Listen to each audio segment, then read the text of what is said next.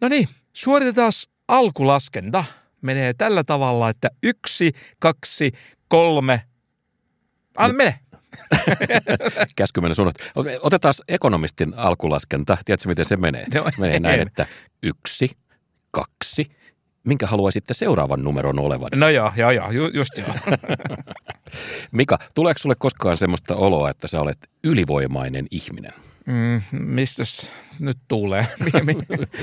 No siis sähän olet ekonomisti ja niin, kuin hyvin, ja niin kuin hyvin tiedetään, niin ekonomisti on ihminen, joka usein mielellään oikoo muita oppimattomuudesta ja hän, Ihminen. hän, hän, hän osaa derivoida ja hän tuntee numeroiden pyhän maailman, mutta että sitten toisaalta hän sanoo, että erotuksena vaikka matemaatikoista, niin ekonomisti lenkkitossut on aina kiinni reaalimaailmassa. Matti, mä luulen, että sä oot jäljillä, mutta mä luulen, että aika monet toimittajatkin taitaa ajatella itsestään vähän samalla tavalla. Se on reilu pointti. Tässä on kaksi ammattiryhmää, jotka molemmat esiintyy neutraaleina tai neutraalimpana kuin muut. Ja, ja tavallaan niin kuin niiden olemassaolo ja, ja uskottavuus perustuu tähän. Mutta onko näin todella? Onko ne todella neutraalimpia? Nyt on maailmalla tehty laaja kansainvälinen tutkimus molemmista näistä ammattikunnista ja tulokset oli, mitäs mä nyt sanoisin, inhimillisellä tavalla odotettavia, mutta samalla hiukan huolestuttavia. Tota, yrität sä nyt tietenkin sanoa tässä, sinänsä ihan sympaattista, että ekonomistikin on ihminen. No toi on ehkä jo vähän jyrkkä johtopäätös, mutta että mä haluan sanoa, että ekonomisteilla on taittovika, Okei. Okay. Ihan niin kuin muillakin ihmisillä, ehkä jopa suurempi kuin monilla muilla, joista ajatellaan, että, että he ovat alttiita vaikutuksille. Mutta kohta katsotaan, tänään me siis tarjotaan taloustieteilijöille ja vähän journalisteille täikampaa ja vakavaa itse tutkiskelua. Sä siis, Matti, ehdotat, että äh, ekonomisteille tutkimuskohteeksi heitä itseään. Niin, katos, kun itse kysyy ja itse vastaa, niin saa parhaan lopputuloksen. Tuo, tuo kuulostaa lupaavalta. Sitten vaan ruvetaan estimoimaan.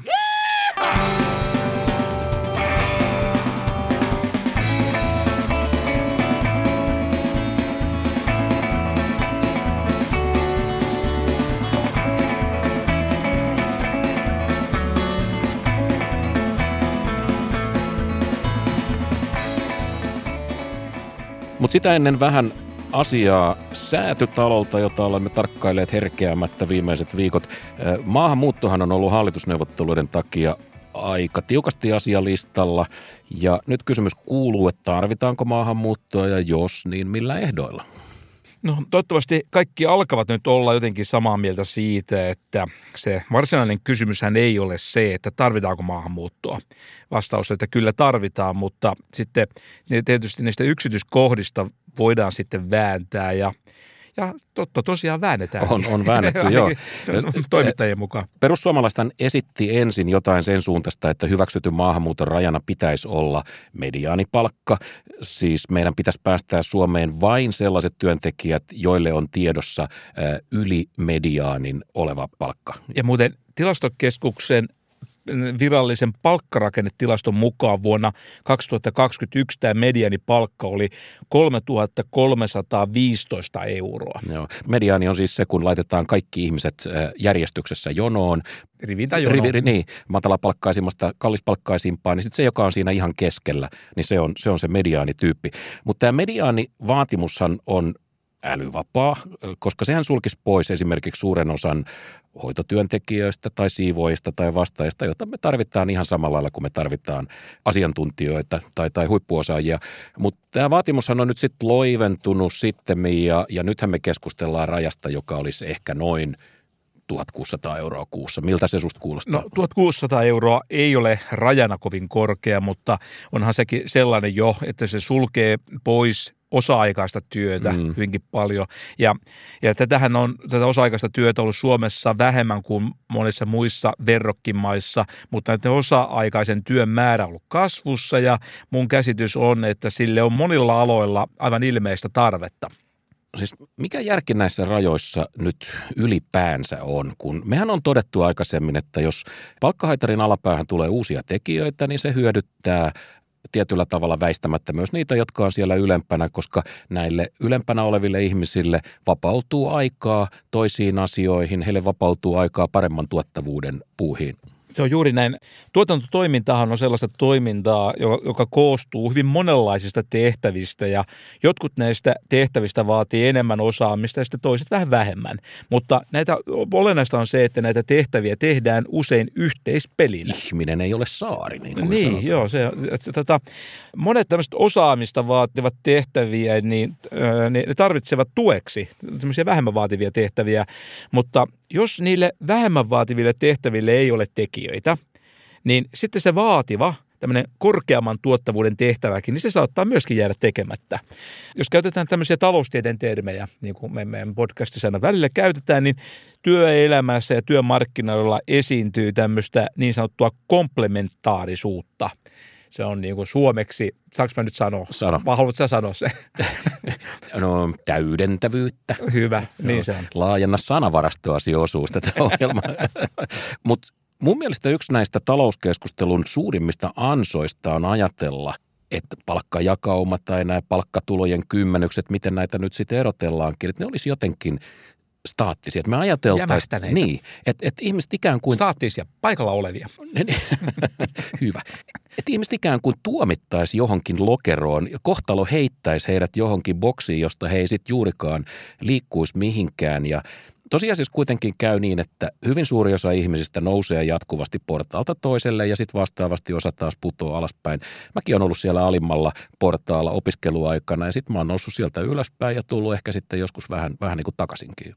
Osaaminenhan kehittyy sekä koulutuksella että kokemuksella. Jos on käynyt pelkän peruskoulun, niin 20-24-vuotiaiden mediaanipalkka oli toissa vuonna 2358 euroa. Okay. Sitten otetaan viisi vuotta vanhempi ikäryhmä, jolla on siis sama koulutustaso. Vajaa kolmekymppiset. Niin. Juuri näin. Niin, ja sitten sama koulutustaso, niin nä, tämän työntekijäryhmän medianipalkka oli 9 prosenttia korkeampi. Eli ollaan jo vähän yli kahdessa puolesta tonnissa. Joo. Joo.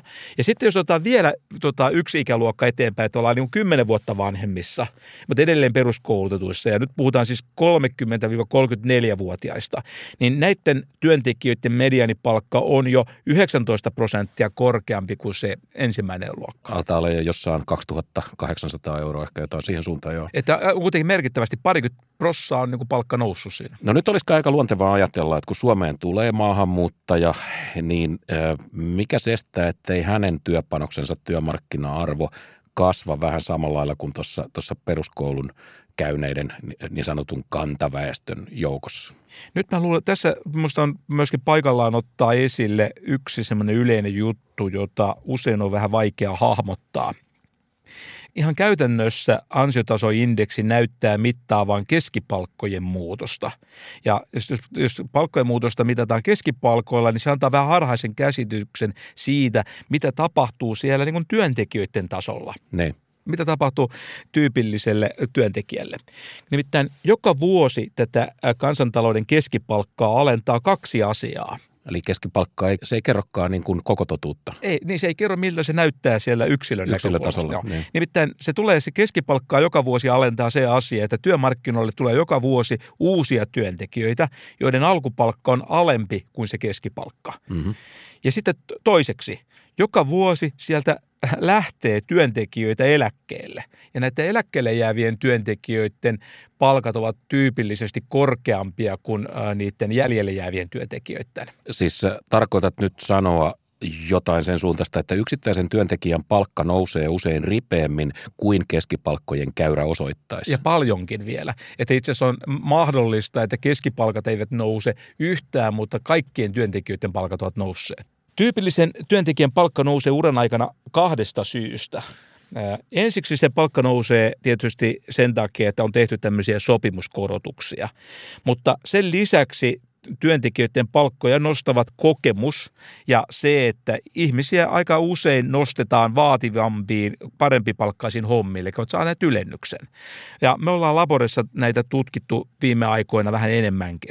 Okei, meidän loppulauseke siis tästä asiasta on se, että jos me ei saada riittävästi työvoimaa sinne palkkaportaiden alapäähän, niin se hidastaa ansiokehitystä myös yläpäässä.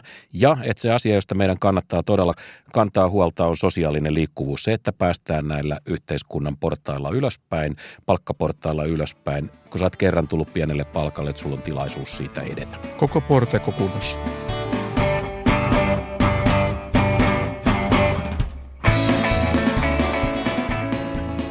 Mika, tämän meidän mainion ohjelman edellisessä jaksossa me vähän suurtiin sitä, että politiikasta on katoamassa tarinankerronnan perinne. Kyllä. Se oli aikanaan vahva traditio. Politiikkahan tuotti hyviä tarinoita, joita sitten jaettiin yli puolueen rajoja. Niin, on kuulunut juttuja, että homma ei ollut niin takakireää ennen muinoin kuin nykyisin. Kinaa kyllä käytiin, mutta osattiin myöskin nauraa ja sitten nähtiin näiden asioiden erilaisia koomisia ulottuvuuksia. Yksi pitkäaikainen eturivin poliitikko sanoi, että eduskunnan sauna oli aikanaan sellainen paikka, jonne keräännyttiin kertomaan juttuja ja kun sinne mentiin, niin poliittiset roolit jäi sivuun. Ja hän pahoitteli aidosti sitä, että joskus kymmenisen vuotta sitten tänne eduskunnan saunaankin alkoi muodostua jonkunlaisia kuppikuntia. Tarkoittaa siis sitä, että yhden puolueen istu, edustajat istu keskenään, eikä tavallaan pelannut näillä vanhoilla lainausmerkeissä saunan säännöillä. No tämä ei ole hyvä ollenkaan. Tämä on siis tosi ikävä juttu ja me julistettiin siis kilpailu – jossa me pyydettiin ehdotuksia siitä, että kuka pitäisi tätä perinnettä yllä. Toisin sanoen, kuka olisi istuvan eduskunnan tämmöinen paras tarinan iskiä. Joo, mehän todettiin siinä yhteydessä, että vanhat mestarit on aika lailla jo väistynyt. Vanhoilla mestareilla tässä nyt tarkoitetaan, jos nyt aloitetaan vaikka sieltä vasemmalta laidalta, niin turkulainen Pertti Antti Pepe Paasio. No, mutta toi, nyt, hei, nyt ei, en, jo, nyt ei lähdetty kovin laitavasemmalle. Ei, ei, ei, ei. Edesmennyt Pepe oli tässä erinomainen. Tietenkin sitten kirjailija ja käsikirjoittaja Lasse Lehtinen, Kotkan lahja savolaisille. Ja nyt aletaan olla jo aika kaukana sieltä vasemmasta laidasta. Ja terveisiä muuten Lasselle. Okei, okay. terveisiä Lasselle. Juu, ja nyt kun sanoit, niin porvareistakin tulee kyllä mieleen no. ensimmäisenä kotkalaiset. Niin, Su- Sunilan su- suuret pojat – Kari ja Jyri Häkämies. Kyllä, ehdottomasti. Jyrki Kataisella on, on hyvä tarinantaju ja sen lisäksi Jyrki on ihan pudottava imitaattori. Hän osaa imito- sä... loistavasti imitoida muita. Osaako se sitä, sitä imitaattoria imitoida?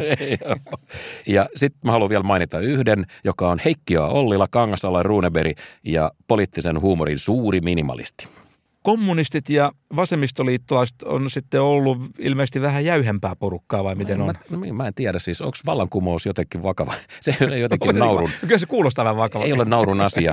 ja perussuomalaisten kanssa on Veristä vähän, hommaa se mm, Perussuomalaisten kanssa on vähän sama juttu. Siis tietysti meillä oli Timo Soini, joka kyllä sutkautteli, mutta et sillä oli lähinnä tämmöisiä Vennamo-anekdootteja ja, ja sitten Jukka Jusulan kirjoittamia repliikkejä ja se, oli, se on vähän niin kuin eri laji. Yksi kepulainen on muuten nostettava esille. Ja Joo, hän, aina maalaisten asialla. Joo, hän on Kauko Juhantalo, jolla oli oma tämmöinen maalaisjoviaali tyyli. Oli, oli ja, ja varmasti oli, oli muitakin. Me lähetettiin siis viesti muutamille näille vanhoille mestareille ja kysyttiin, että ketkä nykyisessä eduskunnassa olisi ää, heidän mahdollisia manttelinperijöitä ja, ja sitten näiden lisäksi omat listansa antoi ää, politiikkabongari Jussi Lähde ja Helsingin Sanomien Marko Junk pokkari. Ja kaikki näistä valitteli sitä, että tehtävä ei ole kyllä helppo.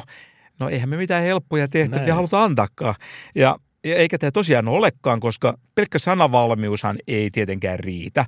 Pitää olla myöskin tämmöistä koomista lahjakkuutta ja tämmöistä ajoituksen tajua, koska sitä helposti pilaa tämän hyvän jutun tämmöisellä jaanaamisella. Joo, tämä on erittäin tärkeää. Ja sitten tietysti täytyy olla kokemusta ja tämä on myös hyvin vaikea asia. Jotta voisi, jot, jot, niin, jotta voisi olla tarinamestari, pitää tuntea muita ihmisiä, pitää ymmärtää politiikan olemus, pitää olla jonkunlaista historiaa, että voi kasvaa tällaista satunnaisjuoruilijasta tarinamestariksi. Olisiko nyt aika ruveta jo kertomaan tuloksia? Meidän kuulijat on varmaan Juu. tosi jännittyneitä. Joo. No yksittäisiä mainintoja sai kohtalaisen suuri joukko edustajia ja osa on varmaan hiukan vieraita nimiä monille, mutta ihan tulevaisuuden lupaukset tietysti usein on. Jos lähdetään taas liikkeelle demareista, niin sieltä nousi esiin tuleva puheenjohtaja Antti Lindman. Hänet tietysti hahmona tunnetaan, mutta sitten kaksi muuta, jota ei ehkä, jotka ei ole niin tuttuja kaikille. Pia Hiltunen Oulusta ja sitten Ville Merinen, tamperelainen psykoterapeutti, jolla onkin ihan vahva oma tyyli. Ja kokoomuslaisista mainittiin kuopiolainen Marko Kilpi, mm. joka tietysti hyvät lähtökohdat, hän on kirjailija ja varmasti senkin takia peruslahjakas sanankäyttäjä.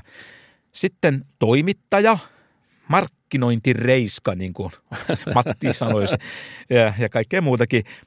Pauli Aaltosetelä Turusta. Jaa, hyvä ja hän on näitä viestintämiehiä. Juu, ja sitten vielä Lapin poika Heikki Autto, jolla on rikas kieli. Keskustasta yhden maininnan sai Mikko Savola, Petri Honkonen ja Hannu Hoskonen. Vasemmistoliitosta futari Timo Furuholm, turkulainen hänkin. Ja, ja sitten Valkeakosken Simon de Beauvoir, Anna Kontula, meidän vanha tuttumme. Hyvä Anna, joo, joo. terveisiä Annalle. Sitten perussuomalaisista uusi nimi tässä politiikan kiemuroissa Teemu Keskisarja, mm. mutta mihinkäs kuusikkoon vihreät on tota, tässä piiloutunut?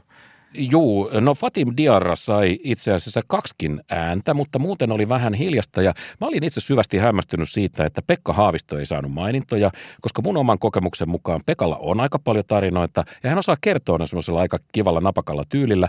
Sitten toinen, jonka poissaolo oli mulle keskikokoinen yllätys, on äh, keskustan Mika Lintilä.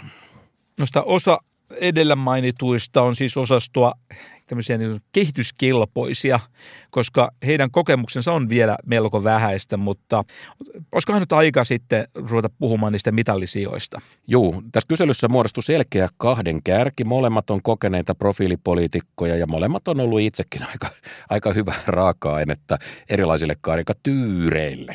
Pitää paikkansa. M.A.n tarinaolympialaisten hopea mitali menee kuuden sadasosan marginaalilla Antti Kaikkoselle. Hyvä Antti. Anttihan on kanki imagon takana. Hän on tällainen tota, vanha mielikuva hänestä, mutta hän on kohtuullisen notkea humoristi ja sanoisin, että täysin ansaittu mitalisia. Ja sitten se nykypolitiikan varsinainen runonlaulaja, meidän kilpailumme voittaja laajalla kansanäänestyksellä, kuinka moni tässä laajalla kansanäänestyksellä on Ben Zyskovic.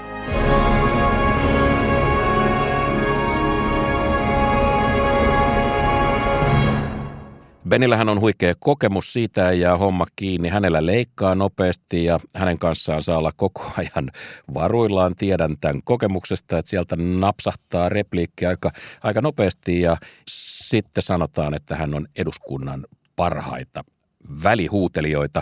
Ja hyvät ystävät, tässähän on livenä modernin ajan Arhippa Perttunen, Ben Tyskovits. Ja Ben kertoo tässä meille ensin, mitä hän ajattelee eduskunnan keskustelukulttuurista. Onko se rapautunut viimeisen kymmenen vuoden aikana? Mihin suuntaan tässä ollaan menossa? Ja, ja sen jälkeen hän kertoo tarinan, jonka teemana on kansanedustajan nöyryys. No jos puhutaan sitten viimeisestä kymmenestä vuodesta, niin voisin ehkä sanoa näin, että vaikka itse en ole siis tuolla verkossa, niin siellä kun keskustelu, sanotaan vaikka Twitterissä, on ilmeisen kärjekästä, ja kun sitä keskustelua siellä käyvät, poliittista keskustelua, osin ihan samat ihmiset, jotka sitten kohtaavat eduskunnan suuressa salissa, niin on ilmeisesti niin, että se Twitterin hyvin kärjekäs ja twittuileva sävy ei voi olla läikkymättä sitten eduskunnan suureen salin, kun aivan samat ihmiset käyvät siellä väittelyä. Ja tätä on ilmeisesti tapahtunut sanotaan viimeisen kymmenen vuoden aikana. Mutta en kuitenkaan näe, että keskustelukulttuurin muutos olisi niin suuri kuin mitä joskus esitetään, että olisi siirrytty hyvin kohteliasta keskinäisestä arvonannosta ja vain toisia kehuvasta keskustelusta sitten tällaiseen hyvin kärjekkääseen ja toisia moittivaan keskusteluun. Meidän haastateltavista pari sanoi, että, että Ben on eduskunnan paras välihuutaja. Onko se? No, jos paras tarkoittaa yhtä kuin tota, määrällisesti paras, niin se varmaan totta. Eli mä muistasin, että toi professori Wieber oli jonkun porukkansa kanssa tutkinut eduskunnan pöytäkirjoista välihuutojen määrää. Ja mä olin kai pärjännyt oikein hyvin, mutta se määrähän ei kerro laadusta sinänsä.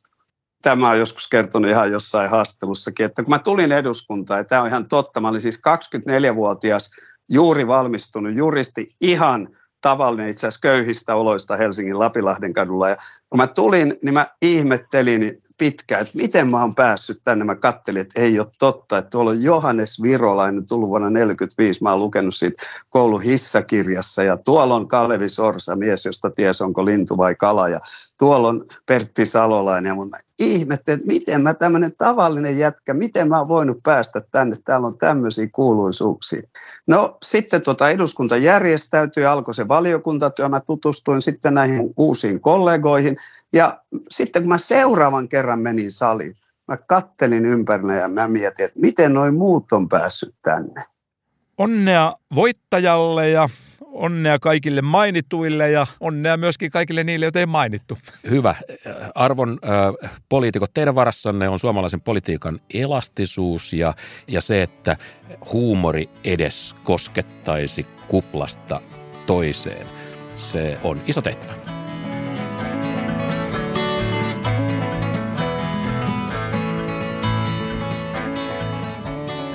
Mika, sä olet ekonomisti ja mä olen toipuva journalisti. Tässä on nyt siis esillä kaksi ammattikuntaa, joihin on totuttu luottamaan.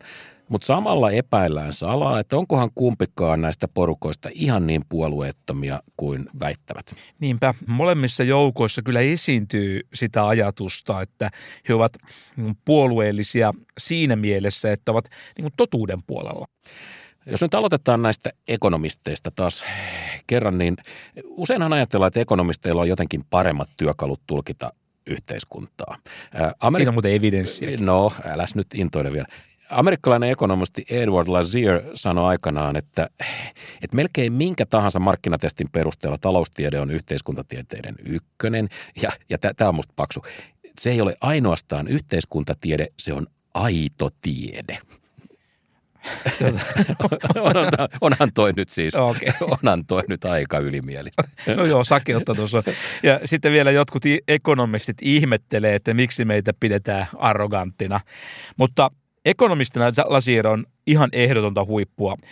Hänen tutkimuksensa esimerkiksi kertoo siitä, että miksi työnantajat maksavat tuottavuuteen nähden nuorille liian vähän ja meille vanhoille maksetaan liian paljon. Vaarallinen johtopäätös kuulostaa epäilyttävältä.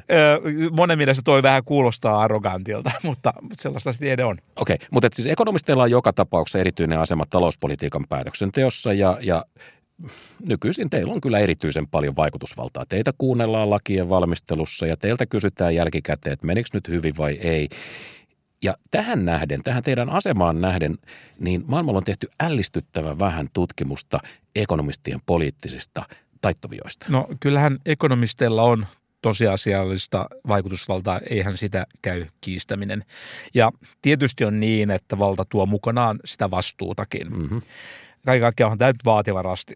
Pitäisi niin kuin koko ajan pystyä koko ajan pitämään erillä se, että miten ne asiat tutkimuksen mukaan näyttäisi olevan, että minkälainen se maailma on. Mutta toisaalta, koska kyse on yhteiskuntatieteestä, niin silloin on myöskin aika luontevaa myöskin miettiä myöskin sitä, että minkälaisen haluaisi maailman olevan ja yhteiskunnan olevan. Okei, no mutta nyt on siis asiaa tutkittu. Cambridge Journal of Economics julkaisi maaliskuussa raportin, jossa tutkittiin noin 2500 taloustieteilijän maailmankuvaa ja näitä, näitä taittovikoja. Aika iso data. Aika iso data ja vastaajiksi valittiin tosiaan tunnustettuja ekonomisteja 19 maasta. Ja lähtökohta oli siis se, että heitä pyydettiin arvioimaan joitakin lausumia, jotka liittyy heidän omaan alaansa, mutta jutun juoni oli siinä, että tämän lausunnon lähde satunnaistettiin. Minä saatiin sinne vääriä väitteitä. niin, se, ehkä, joo. Onko tuo ihan tutkimuseettisesti oikein? No, jos mä ymmärsin oikein, niin jokaiselle väitteelle annettiin siis lähde, joka oli siis valtaviran lähde tai sitten ideologisesti vaihtoehtoisempi lähde. Ja, tai sitten, ettei annettu lähdettä niin kuin ollenkaan. Tämä kai se oli se asetelma. Joo, ja tulos on tämä. Ekonomistien samanmielisyys näiden väitteiden kanssa riippuu merkittävästi siitä, että ilmoitettiinko lausunnon lähteeksi valtavirran lähde, tutkija, hahmo vai, vai sitten jokin muu. Haa, Tämähän on ilmiselvää auktoriteettiusko, jonka yläpuolella teidän piti olla. Äh. On turvallisempaa olla samaa mieltä enemmistön kanssa, näin ajattelee Parempi ihmiset. väärässä kuin vaarassa. Niin, toisin sanoen te olette laumasieluja ihan niin kuin muutkin ihmiset. Ja, ja saisitte muuten tämän anteeksi, mutta kun tässä on aikamoinen ristiriita sen kanssa, että samassa tutkimuksessa 82 prosenttia ekonomisteista sanoi erittäin topakasti, että vain väitteen sisällöllä on merkitystä. Nyt sä kyllä, Matti, sä vaikutat kyllä nyt jotenkin poikkeukselliselta poikkeuksellisenkin vahingoniloisilta. ehkäpä, ehkäpä. No siis joo, vahingonilo olisi tässä kohtaa inhimillistä sekin, koska te olette niin pitkään läpsinyt sosiologeja ja politologeja ja ketä meitä onkaan, niin, niin, niin siitä, että meillä ei ole kunnon metodeja ja sitä kautta meillä ei ole poliittista immuniteettia. Journalisteista te ette kyllä yleensä sano mitään, koska niiden kanssa, niiden kanssa te olette mielellään väleissä, ettei puhelin lakkaa soimasta, jos ymmärrät mitä tarkoitan. En ymmärrä. Joskushan voi olla kyse siitä, että ei ihan tarkkaan tunne sitä kyseisen väittämän sisältöä tai kontekstia. Asiayhteyttä. Niin, niin ju, no niin, just näin. ja tota, jos esimerkiksi esitetään tämmöinen talouspoliittinen väittämä, joka sisältää vain niin muutaman lauseen, niin on tavallaan kuitenkin aika luonnollista aika useissa tilanteissa ottaa huomioon myöskin sen sanojan asiantuntijuus. Mm. No, mennään eteenpäin. Tästä tutkimuksesta näkyy tämmöisen auktoriteettivääristymän ja ideologisen vääristymän ohella vähän muitakin juonteita. Sukupuolten välillä on eroja. Tutkimuksen mukaan ideologinen taittovika on miehillä 44 prosenttia suurempi kuin naisilla. Oho. Mm, ja, aika, ja, aika iso ero. Ja tutkijat sanoivat, että tämä on linjassa muun psykologisen näytön kanssa, joka kertoo, että naisilla on vähemmän taipumusta esimerkiksi tähän niin sanottuun vahvistusharhaan. Mä, mä en muuten tiennyt tätä. Joo, en, en mäkään tuota tiennyt. Mutta nyt kun tarkemmin miettii, niin ehkä sitä ei ole kuitenkaan sitten niin yllättynyt. Eh, ehkä voi ajatella, että miesten keskuudessa esiintyy enemmän tämmöistä, tämmöistä mä kutsuisin haitallista itsevarmuutta ja vähemmän tämmöistä halukkuutta sanoa esimerkiksi, että mene ja tiedä. Ja sanon nyt se sitten vielä. No minä tiedä, mistä okay. Tarvitsisi lisää evidenssiä. Sitten näytti myös olevan väliä sillä, että missä maassa on suorittanut loppuun tohtorin tutkintonsa, ja tämäkin yllätti mut, tämä yllätysten päivä, koska pienin ideologinen taittovika tämän tutkimuksen mukaan oli maissa tyyppiä Itävalta, Brasilia. Okay. Italia. Ja vielä näin, näin, näin, näin ennakkoluuloisia me ollaan. ja, ja, ja sitten toisessa päässä, siellä oli Japani. No sen mä voisin uskoa. Aust- no. Austra- Australia okay. ja Pohjoismaat. Me, ei. me, jotka ollaan viileitä, kiihkottomia, harkitsevia, niin mitä tämä nyt on? Siis ei. Siis sä nyt sanot, että, että Kalmarin unionin kannalta on tässä niinku kielteisiä tutkimustietoa. Siis niinhän ei voi olla, koska eihän niin saa olla. Aha, aha. Näin kai se ajatus kulkee usein. No, ja syntilista sen kun jatkuu. Jos, ei, jos ihminen opiskeli nuorena lakia – kielitiedettä tai sosiologiaa, niin hän on vähemmän altis taittovioille kuin taloustieteen tai bisneksen opiskelija. Okei, mutta monipuolisuus on aika tärkeää. Ja tätäkin on hankala uskoa. Taloustieteilijöiden joukossa pienempi riski oli niillä, joiden tutkimusalue oli, oli metodologia, taloussosiologia, bisnes tai johtaminen ja suurin niillä sun kaltaisilla ihmisillä, jotka on makrotaloustieteen, julkisen talouden tai kansainvälisen talouden osaajia. Siis just nämä tyypit, aika... jotka, jotka ottaa kantaa talouspolitiikkoita, kuunnellaan kun tehdään lainausmerkeissä koko kansaa hyödyttäviä päätöksiä. Mä en tiedä, onko nämä pöyristyttäviä vai mykistäviä nämä löydökset. en tiedä. Voisiko näihin tuloksiin vaikuttaa se, että tämä Cambridge Journal of Economics, että sillä olisi joku oma taittori? No sehän se voi tietysti. sehän lienee varsin vasemmistolaisesti orientoitunut julkaisu ja, ja tietysti siellä nähdään sitten valtaviran taloustieteessä erilaisia salaliiton mahdollisuuksia. Asiallisesti ottaen ja tosissaan vakavasti ottaen, niin asiallinen argumentti liittyy tietysti siihen, että kuinka korkeat tasoinen tämä kyseinen aikakauskirja on. Suomessa sen arviointiin käytetään tämmöistä niin sanottua JUFO-luokitusta. Mm-hmm. Tässä luokituksessa, jos lehden luokitus saa arvon nolla, kyseessä on lehti, josta eräs arvostettu edesmennyt suomalainen taloustieteen professori käyttäisi sanoja kurakamaa. Okei. Okay. Sitten AE, AR. Ah, sinulle rakas American Economic Review. Niin se saa ar- parhaan arvosanan, joka tässä luokituksessa on kolme. Ja se on aika pieni joukko, joka saa tämän kolmosen tässä lehtien listassa. Ja Cambridgein poikien lehti on? Sen luokka on yksi. Okay. Ja se on sitten sitä tasoa, jolla nyt ei Suomessa saa kovin paljon tämmöistä akateemista krediittiä. Nyt jos mä olisin kriittinen, niin mä sanoisin, että samat, no hyvä, e- samat ekonomistit, joita nyt arvostellaan, niin ne dumaa tämän kritiikin kurakamaksi. No tämä ykkönen ei ole ihan kurakama, se on siinä kurakaman vieressä.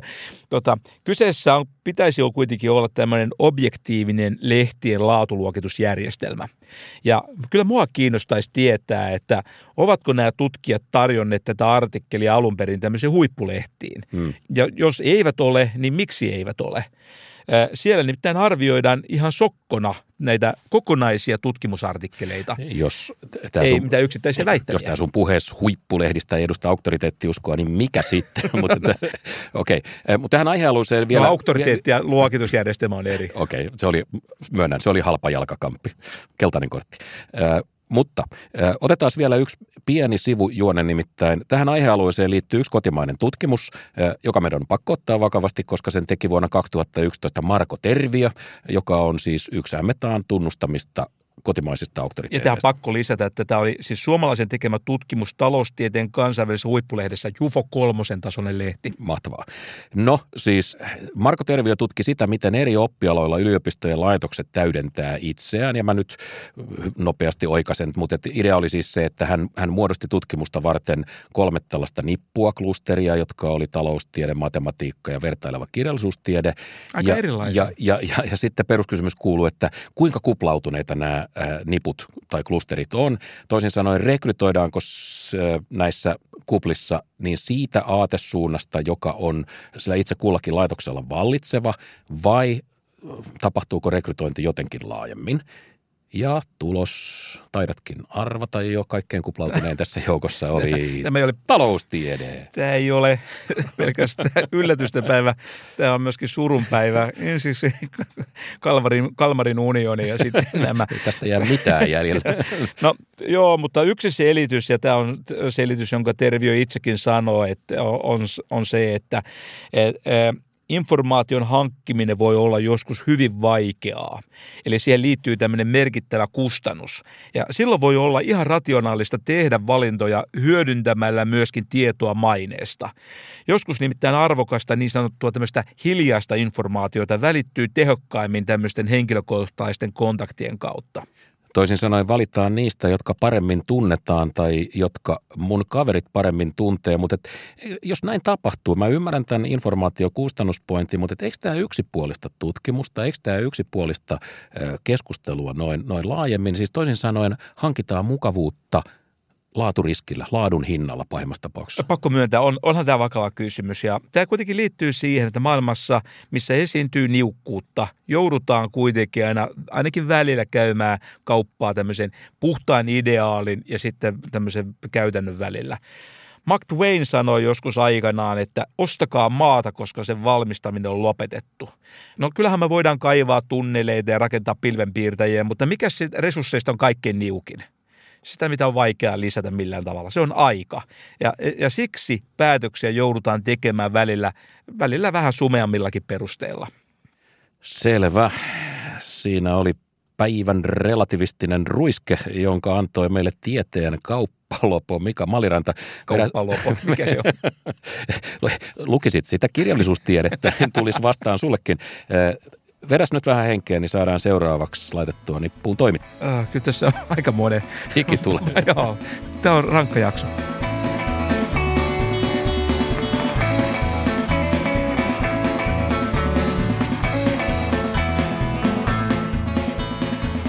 Jotta ekonomistit ei kokisi musertavaa syyllisyyttä ja yksinäisyyttä ja lohduttomuutta, niin todetaan nyt sitten samaa hengenvetoa, että mitä taittovikoihin tulee, niin journalistit ei näyttäisi olevan juurikaan parempia. Kiitos. helpottaa, helpottaa ihan vitusti oloa. Lol, niin kuin nuoriso sanoo.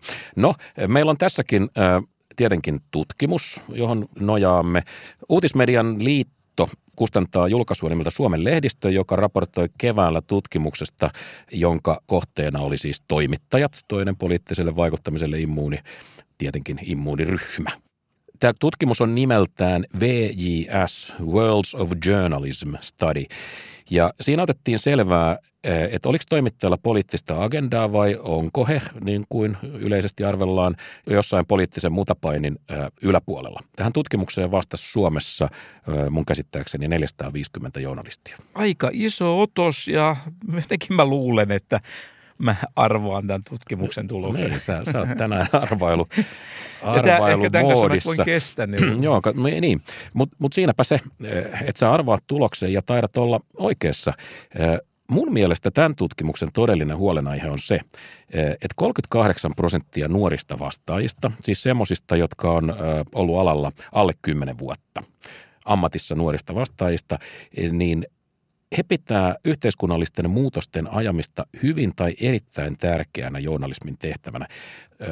Hiukan oikasten, niin toisin sanoen heille missiojournalismi on ok. Mitä sä tarkoitat missiojournalismilla? No mä tarkoitan sitä, että, että siinä journalismi on valjastettu ajamaan jotain poliittista tavoitetta. Se voi olla ihan hyvää tarkoittava, mutta kuitenkin sillä on joku, joku poliittinen päämäärä.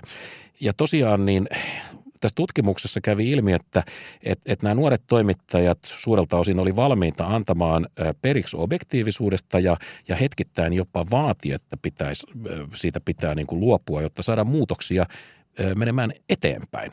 Ja tässä on nyt kyllä iso muutos aikaisempaan, jolloin riippumattomuus ja ulkopuolisuus oli journalismin ylimpiä hyveitä ja niitä todella valvottiin aika huolella.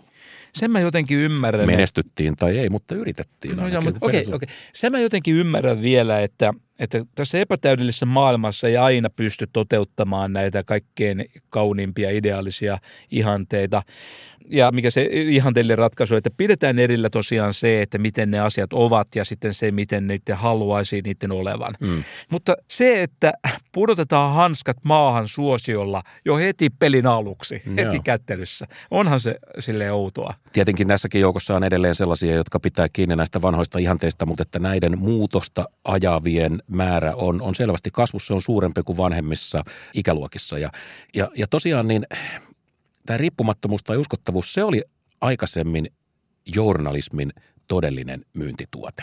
Siis journalismihan ei myy perimmiltään juttuja tai viihdettä tai vinkkejä, vaan se myy uskottavuutta.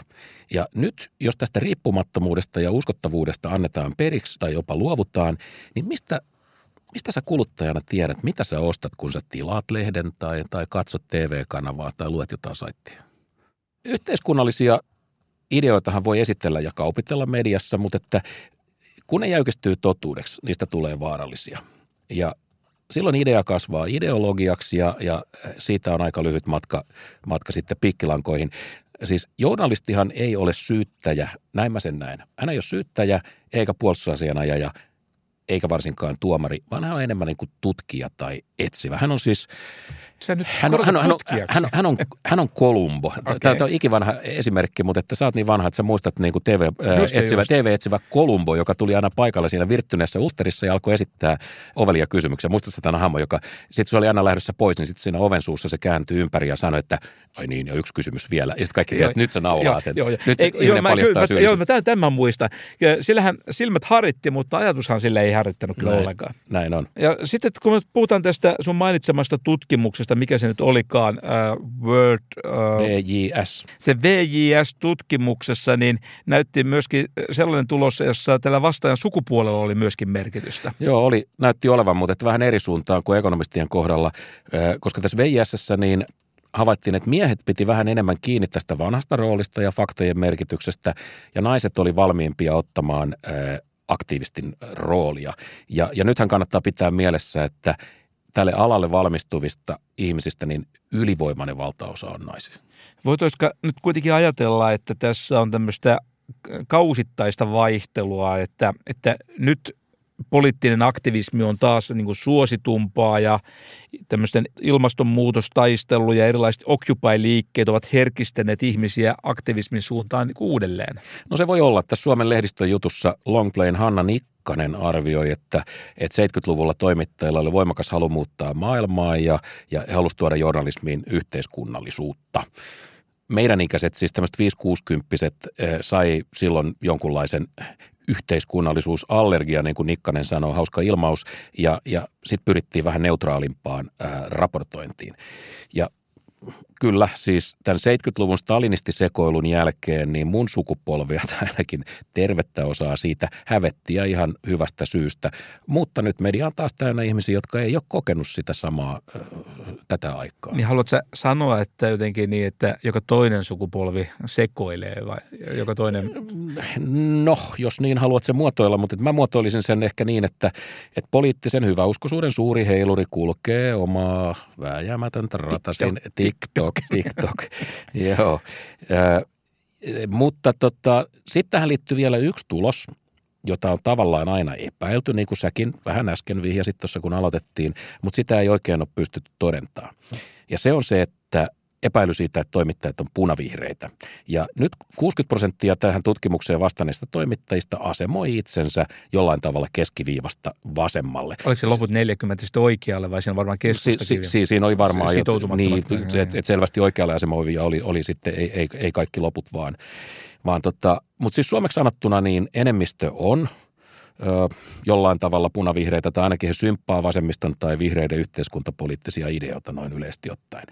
No sitten samalla on sanottava kuitenkin, että, että, että tämä on tilanne nimenomaan rivitoimittajien keskuudessa ja sitten päällikköportaassa esiintyy enemmän näitä oikeistosympatioita. No onko se sitten kauhean iso ongelma? Eikö se nyt kuitenkin final say ole mm. tavallaan siellä päällikkötason toimittajilla kun kuitenkin ne antaa ne toimeksiannot ja nehän ne lopulta hyväksyy ne jutut julkaistavaksi. Jos, jos kerran portinvartija on oikeistolla, niin, niin eikö se tavallaan sitten kuitenkin tasota tätä punavihreää vaikutusta? No näin voisi ajatella, mutta että toimittajahan tekee kuitenkin valtavan määrän yksittäisiä valintoja sen juttuprosessin aikana. Ne leimaa sitä juttua ja näihin asioihin päällikkötoimittaja ei voi vaikuttaa juurikaan tai hyvin harvoin niin, hän, jatkuvasti. niin kuin seuraa vierestä koko sen prosessin ja sanoo, että ei tätä vaan noin. Ja ja varsinkin niin kuin jälkikäteen hänen on erittäin vaikea tällaisia valintoja kumota. Mä tarkoitan nyt esimerkiksi sitä, että kenet valitaan asiantuntijaksi tai kommentaattoriksi tai minkälaisilla kysymyksillä näitä, näitä asiantuntijoita lähestytään. Että siis päälliköllä pitää olla todella kovat perusteet muuttaa alaisensa toimittajan juttua ja käytännössä niin hyvin harva siihen, siihen sitten ryhtyy. Ja voisi kuvitella, että siitä saa kyllä tosi äkkiä tämmöisen sananvapausrikollisuussyytöksen ja maineen. Niin, se on, se on just näin. Ja se, se ei ole pikkujuttu siinä ammatissa. Mutta Mika, suohan haastatellaan aika paljon erilaisiin median tarpeisiin. Oletko koskaan havainnut, että, että nämä kysymykset olisi johdattelevia sen mukaan, mistä soitto tulee? Siis tyyliin, että vasemmalta tuleva toimittaja ei haasta sun argumentteja veronkorotuksista yhtä innokkaasti kuin joku oikean laidan kynäilijä tai, tai päinvastoin? No mä en ehkä osaa tunnistaa etukäteen, onko toimittaja vasemmalla vai oikealla, mutta kyllä mä sen olen ollut havaitsevina niin, että... että kun kansanuutisista soitetaan, niin sulla ei ole aavistusta, joka mikä heidän kantansa no, okay. on, on sullakin vähän oppimista. No okei, okay. mutta eipä niitä muita lehtiä, ehkä niitä on jo vähän muita vähemmässä. mutta sen mä oon kyllä havainnut, että mulle on ehkä ajateltu joku semmoinen rooli jossakin näytelmässä, mitä tämä kyseinen toimittaja on sitten kirjoittamassa. Silloin aikanaan, kun olin Etlassa, niin joskus mä olin huomaavinani, että toimittaja jollain tavalla yllätty siitä mun vastauksesta. Ehkä se ei vastannut niin kuin sitä hänen odotusta, mitä hän oli ajatellut. Ja se ehkä oli erilainen kuin mitä hän olisi odottanut, hmm. kun, kun oli Netlassa tutkija. Ja nyt taitaa nytkin välillä käydä niin kuin olen laboressa. Mutta se täytyy kyllä tähän sanoa, että ei tämä roolittaminen ole mitenkään jatkuvaa. Kyllä mä yleensä saan itse valita vaatteeni. Puhuttiin aikaisemmin auktoriteettiuskosta ja siitä, miten ekonomistit on auktoriteettiuskoisia, mutta miten auktoriteettiuskoisia toimittajat on? Oletko koskaan kuullut toimittajan suusta lausetta, mutta eihän toi voi pitää paikkaa. Eikä ole. Eikä ole. tuota, tuota lausetta en ole kyllä kuullut, mutta olen kyllä joutunut selittämään ja perustelemaan joitakin väitteitäni aika pitkästi välillä.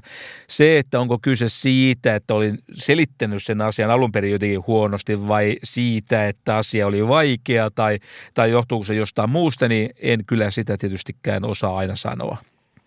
Sitten vielä oman tunnon kysymys, Mika, ja nyt rehellinen ja mitään pelkäämätön vastaus asteikolla yhdestä kymmeneen, jossa siis kymmenen ö, tarkoittaa naurettavan helppoa ja yksi niin kuin lähes mahdotonta, niin kuinka helppo toimittajia on kuljettaa, siis no, vetää nenästä? No se voi nyt sanoa, että on tuntuma, että se vaihtelee tosi paljon toimittajien välillä. Ja sen voi myöskin sanoa, että kympin toimittajaan en ole kyllä ikinä törmännyt. Mutta ehkä siellä joku kasio joskus vastaan tullut ja, ja sitten onhan siellä ollut näitä kakkosiakin. Ajan puutteen vuoksi jätämme nimet mainitsematta.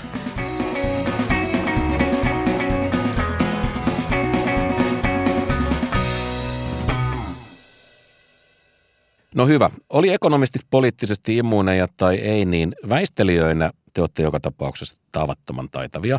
Ja tämä, Kiitos. Tämä, tämä lausuntoslalom, niin sen huippua edustaa mun mielestä ihan ehdottomasti sun legendaarinen Mene ja tiedä, tänäänkin kuultu. Se on niin kuin tämmöinen se on takaovi, josta pääsee aina livahtaan ulos, kun sauna alkaa lämmitä liikaa. No, ootko nyt jotenkin sitä mieltä, että, että pitäisi aina töräyttää joku totuus asiassa, kun asiassa myöskin silloin, että ei olisi niin kuin mitään mahdollista sanoa jotain semmoista järkevää ja perusteltua. Okay. kyllä multa pesee. niin kuin. Mutta ootko koskaan ajatellut, että, että tämä mene ja tiedä, että se olisi rahanarvoinen idea, jonka voisi tuotteistaa ja kaupallista. Matti Kulta, rakas porvarini, hei, taloustiede ei etene ansaintalogiikka edellä. Joo, se on huomattu. Rahasta te paasaatte paljon, mutta että jotenkin musta tuntuu, että te uskotte rahan kohdalla neitseelliseen syntymään. Mutta, mutta tämä, tämä mun idea, Tämä on hieno, no mutta tämä on tässä. Siis Lätkän MM-kisojen aikanahan media uutisoi, että kiekkolegenda Timo Juti Jutila, hänen yrityksensä oli tehnyt miljoona liikevaihdon. Oho. Ja Jutin firma myi huolella hienoteltua VIP-tilaa ihmisille, jotka halusivat tulla katsomaan peliä kiekkolegendan kanssa. Ok, mutta miten se nyt liittyy meihin mitenkään? No No, okay, minä, minä selitän. Mikä sua estää tekemästä samaa kuin Jutila? Tässä okay. on siis valmis konsepti. Sen nimi on Katso A-studio ekonomisti legendan kanssa. Jonnekin saliin iso telkkari auki, katsojille vähän popcornia ja virvoketta. Ja sitten kun ohjelman tunnari alkaa pyöriä, niin sä kävelet siihen kravattivinossa okay. ja alat selostaa jotain päätöksenteon epävarmuudesta ja derivoinnista ja atsemoilusta. Hei, 3000 euroa on pieni hinta tässä. Okei. Okay. Olisiko politiikkasuositukset peruspalvelua vai ajattelitko, että se olisi ihan lisähinnasta tulisi? Hei, hei, siis ilman muuta lisähinta. Siis perushintaan kuuluu esittelemä hyvinvointivaltion tärkeydestä. Se, se, se se ilmaiseksi. Mutta siis tämä mene ja tiedä, niin se pitää tulla ehdottomasti lisähinnalla. Ja sen täytyisi olla tällainen loppuhuipennus, vähän niin kuin kaljafestivaaleilla tämä, tämä kirjeen teepaidan kastelu sitten jossain vaiheessa. Okei, okay, totta. Helposti muutaman sen arvoinen juttu. Kyllä tuo, mielestäni tuossa on kehittämispotentiaalia. Mä nyt ollaan pikkuhiljaa innostua. No, hyvä, hyvä, mainiota. Soita Jutilalle ja kysele lisävinkkejä. okay. Mutta sitä odotellessa, hyvät kuulijat, nyt on tullut hetki, että taas on yksi sesonki Ämetaata takana on paussin paikka. Tämä oli hyvä sesonki. Oli, oli Nimittäin kyllä. meidän kuulijamäärät kasvo läpi kauden. Kohisten kasvoi, mikä on ilo suuri ilonpäivä, ilo ja iso asia. Ja ei vähiten sen takia, että se antaa meille mahdollisuuden jatkaa näitä lähetyksiä myöskin ensi syksynä. Näin on, näin on. Mehän on tämän kauden jaksossa selvitelty venäläisten järjettömyyksiä ja koulutuspolitiikkaa ja tietysti eduskuntavaaleja, jotka käytiin, maasta poistumisveroa, mitäs vielä, konepajojen tulevaisuutta kautta hallitusneuvotteluita. Sähkön hintamekanismia Juu. käsiteltiin ja, tietenkin, ja työmarkkinoiden solmuja me ollaan käsitelty useampaan otteeseen ja sitten tämä iso aihe valtion velkaa, sitä mm-hmm. ollaan käsitelty. Liikkeenjohtajien sielun elämä tuli käsiteltyä, mm-hmm. se, on, se oli aika, aikamoinen sukellus se jo. Ja, ja, ja sitten hei, mikä tärkeintä, taloustieteen suurvisiiri Daron Acemolu. Hän palasi meidän lähetykseen. Oh, yes. vil, vilkas talvi siis. Mutta nyt alkaa siis yhteiskuntatieteilijän kesä ja sen aikana meidän tuottavuus putoaa ratkaisevasti. Me luetaan vain hyviä tiedekirjoja ja siinä tietysti American Economic Reviewtä, joka on ekonomistin jallu. Okei, mikäköhän se jallu on? tota, vanha, kuulostaa vanhojen miesten jutulta. Lehdistä puheen ollen M&A:n suosittelema tapa viettää kesäaikaa on lukea, ja muitakin aikoja, lukea talous- ja yhteiskuntalehteä, jonka uusin numero ilmestyy vielä ennen juhannusta. Teemana on hyvinvointivaltion taloudellinen kestävyys. Siellä on Oskari Onniselta äh, juttu siitä, että onko Suomen julkisen talouden velkaantumisessa kyse tämmöisestä huonosta tuurista vai onko kyse huonosta politiikasta. Mm-hmm. Ja äh, Maria Ohisalolta kysytään, että mitä on vihreä talouspolitiikka? Eikö sanaakaan Atsemoulusta? Hei, onko Pinocciolla puiset pallit? Siellä on mutta nimittäin tosi, tosi pätevä kirja-arvio Atsemoulun ja Johnsonin uudesta kirjasta Valta ja edistys. Erinomaista. Rakkaat hallintoalamaiset ja verotuksen lypsylehmät, me Mikan kanssa palataan ääneen elo-syyskuun vaihteessa. Erittäin hyvää kesää ja lämmin kiitos siitä, että, että olitte meidän kanssa kompastelemassa talouspolitiikan kivikossa. Oikein hyvää kesää. Hei Mika, nyt äh, mainokset jäi. Ai niin, mainokset joo, joo. Tota, hei, vielä yksi tärkeä kaupallinen tiedote. M&A:n legendaarisiksi myöhemmin muodostuvia paitoja pääsee varaamaan kesän aikana. Tulevaisuudessa legendaarisia paitoja. Hyvä. Joo, Onhan me sulla... nähdään eteenpäin. Me nähdään kyllä, susta, kyllä susta bisnesmies tulee. Nimittäin, hei, hei, mutta nyt siis kannattaa olla tosi tarkkana, sillä paitoja on vaan raja, tarjolla vain hyvin rajallinen määrä. Niistä valitsee niukkuus. Nimenomaan niukkuus. Ja tässä pelissä nopea syö hitaan ja hidas voi jäädä ilman. Ja sitten vielä tämän, tästä tulevat tuotot niin menevät lyhentämättömänä aseman lapset rylle. Asia selvä.